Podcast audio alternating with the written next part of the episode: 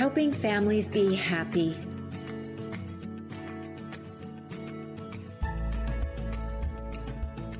Welcome to the Helping Families Be Happy podcast, where we explore the often messy world of family love and relationships.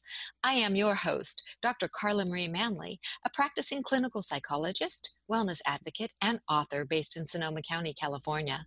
I've teamed up with Familius Publishing to bring you nourishing real life information about love, family, relationships, and life. And now I am thrilled to introduce today's guest, JB Frank, who will be talking with us about her two, count that two, new books, Count on Me, One, Two, Three, and the beautiful book, both are beautiful, Somewhere in the City.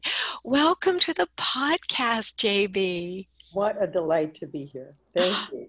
Oh, I just, your books, they're just so, they radiate with such beautiful energy.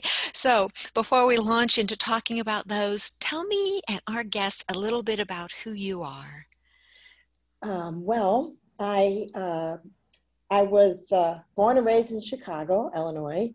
I'm the third oldest of 14 children, and so my history. I see that face. Oh my. you know so so when people ask me where do your ideas come from i have a store room of ideas memories of my childhood and i've always wanted to write and i've always uh, made up stories for my sisters and brothers uh, my mostly my sisters when they were younger we'd make up stories and then when my nieces and nephews came along i made up stories for them so it was in my it's in my dna to You're a natural storyteller. So I just want to reiterate to make sure I got that right. You are from a family of 14 children. Yes. Same mom, same dad. Same mom, same dad. And, and they, oh my goodness. Individually birthed. no twins in that. No, 14. You know, I come from a family with 10 children, oh. and I oh. thought that was enormous. You out your your mom oh my goodness What's bless her number? heart yeah i'm number nine and but oh. but you were one of the the older ones the older ones yeah, the yeah, third yeah. oldest yeah oh my goodness the third oldest well bless your heart and bless your parents goodness so yes a natural storyteller and you're still in chicago uh, on the outskirts of the chicagoland area and most of my family is here except for my brother who lives in Florida, but everybody else is just right around here. And uh, we have about 33 nieces and nephews and about seven great nieces and nephews. So the family keeps growing. It's wonderful. Okay, so I'm going to do this a little backwards. I usually ask this at the end, but what are your secrets in your family to have so much obvious love and joy and connection? What are what are the secrets? Well, we um, we made up a lot of games. We used to uh, have my parents um, used to buy us things like puppets.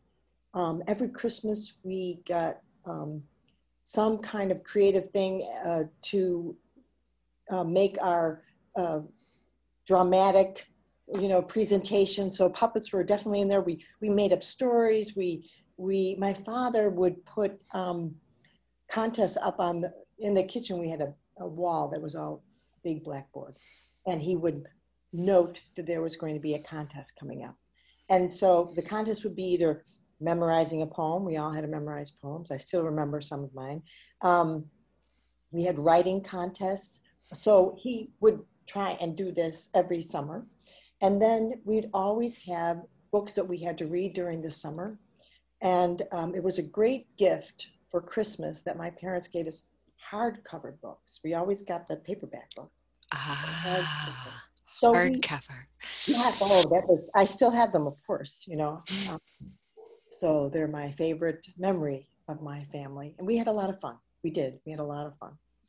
So you know, the familius values are play together, you know, eat together, work together, all of that. What would you say in your your family of origin? What were some of the key values there? Well, um, work hard comes to mind. mm-hmm. right away. Mm-hmm. Everyone had a job, a task that they had to do, um, responsibility for each other. We had to take care of our younger brothers and sisters, so responsibility.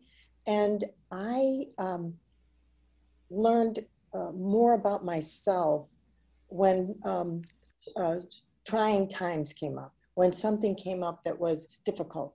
And I uh, sort of watched myself react and change when those things happen. And we had a lot of a lot of different situations that would come up. So um, definitely um, playing together is very important. Playing and having fun, but also accountability, responsibility is very important as well.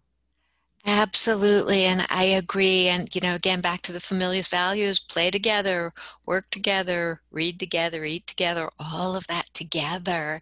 And it sounds as if your dad certainly even I, I, have that image that you were talking about with the chalkboard and him wanting that sense of connection and play and fun and education mm-hmm. so what a beautiful foundation i just love that image it's obviously worked it's obviously worked so let's move to your books. Um, let's go with Somewhere in the City. It's such a beautiful book and it just sparkles. Tell me a little bit about what drew you to write Somewhere in the City and, and what it offers to readers. I, um, you know, like most um, writers, you have a period of time where you feel like you're you have no new ideas, and you look at that blank page and you get terrified. And I had one of those days, and so of course I I distracted myself by going to my emails. And my niece, my sister Mary's um, first daughter, uh, always posts. She posts on Facebook all the time.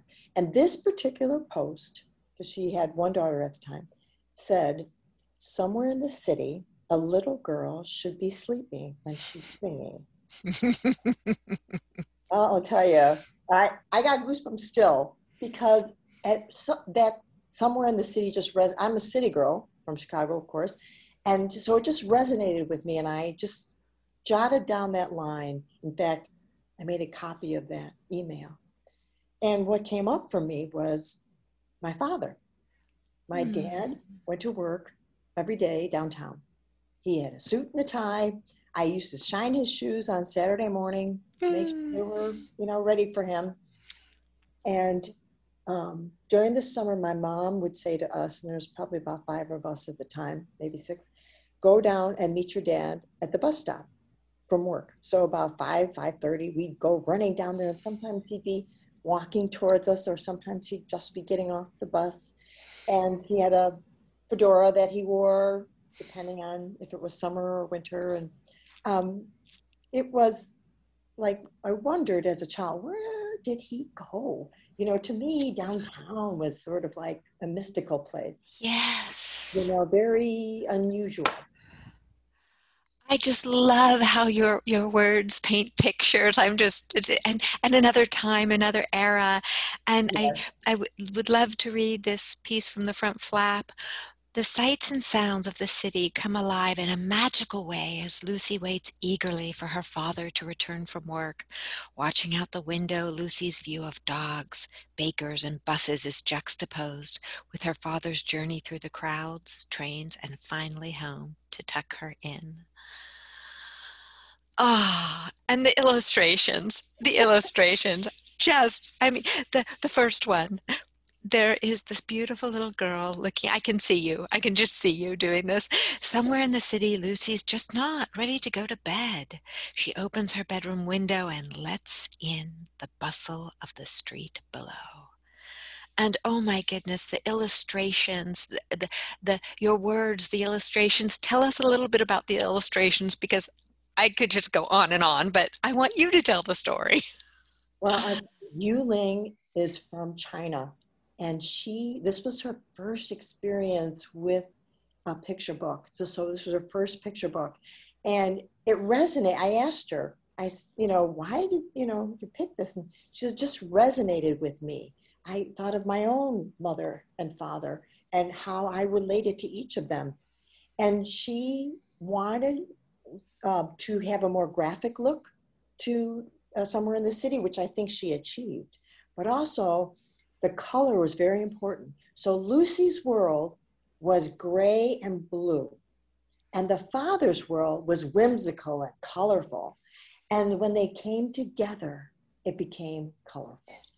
And I just thought it was such a wonderful idea. I mean, you know, I didn't even think about it, but it really, it, it, it kind of makes you, not that your world is not colorful without your parents, but when you come together, there, there's a magic that happens that there's more to your life than just by yourself. And so I just thought it was, she did just whimsical, fun, thoughtful, tasteful um, illustration. Absolutely. And there's something a bit retro about it that just feels so comforting. And in today's busy, you know, everything's disposable world, this feels so good, so grounding, so solid. A glance to the past, yes, that we can also, I, it's the feeling I took from it, that we can embrace today. Mm-hmm.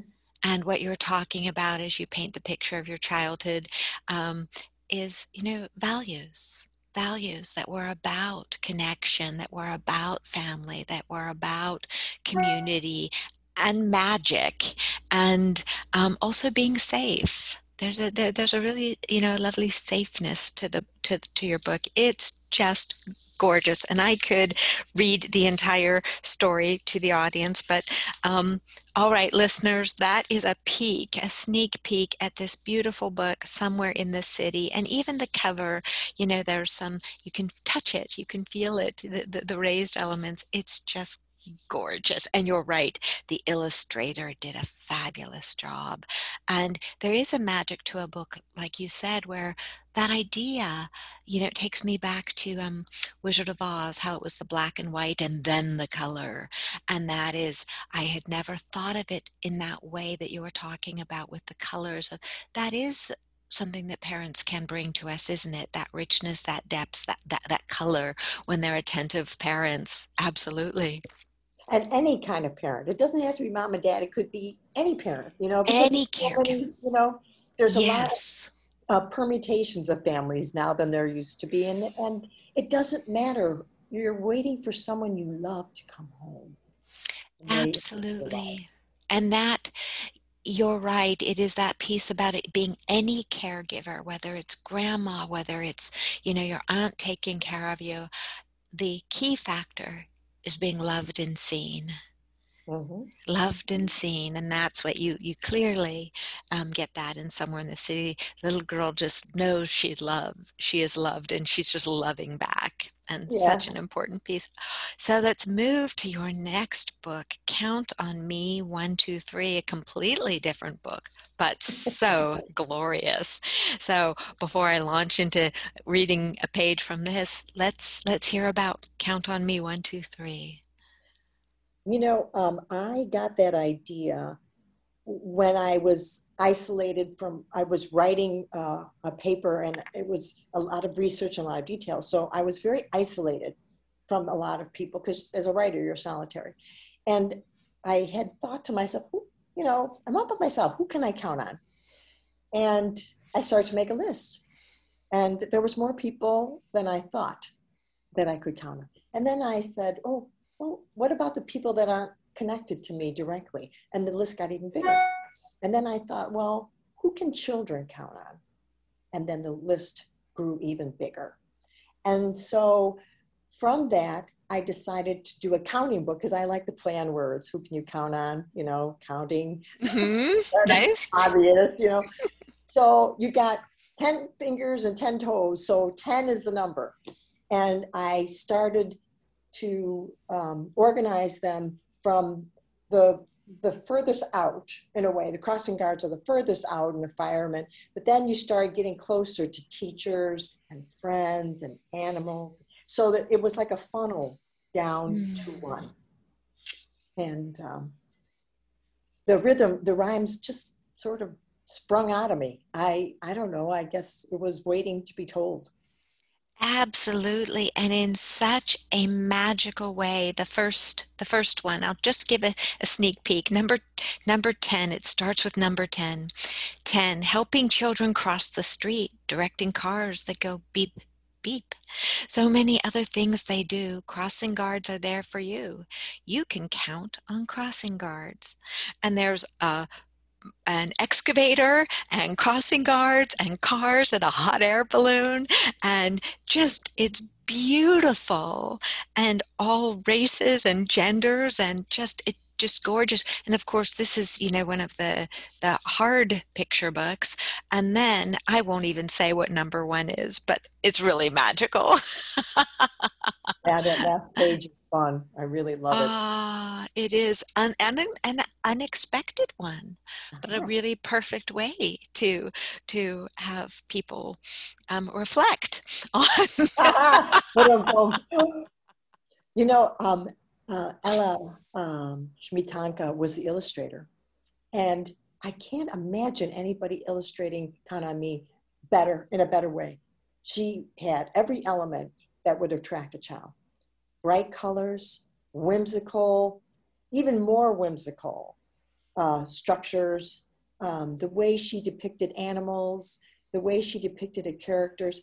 It was really spot on, and it made um, you could get engrossed. That one page you read, there's a huge spread. It's like a neighborhood, and the kids are going to have a ball trying to find the ten um, crossing guards. So mm. she did such a lovely hmm. job it really? is, and it's very different. You know, it's very different from somewhere in the city, um, but such a beautiful book and an easy one to read.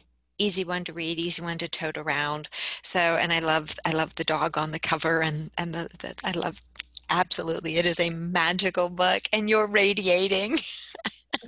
oh, I, I feel. You know, the funny thing is, somewhere in the cities was designed in China. The illustrator lives in China, and uh, Count on Me, the illustrator was in Poland. So you, you, you get these two different worlds, and yet we all come together in this topic. Because I think people relate to counting on each other. And we're, we're not islands, even though sometimes we think we are. But the more you get out into the world, the more you make connections, of course, having that base, that strong family base, so that you can have that confidence, that self confidence, that that helps you see your value and know that you're loved so that you can go out into the into the world and spread that in a very positive way. And i i think that's um i think that it, I, am very grateful to have gotten um, Ela to to illustrate it and to really give it a life Yes, and the and it is beautiful because it I mean, not just visually beautiful, but the message is one that whether it's the adult reading the book to the child or a teen reading a book to, you know, a little brother or sister, there is a lot to take away. There's a lot to take away because as you said, you start it makes you start thinking, well, who in my world can I count on? And who counts on me?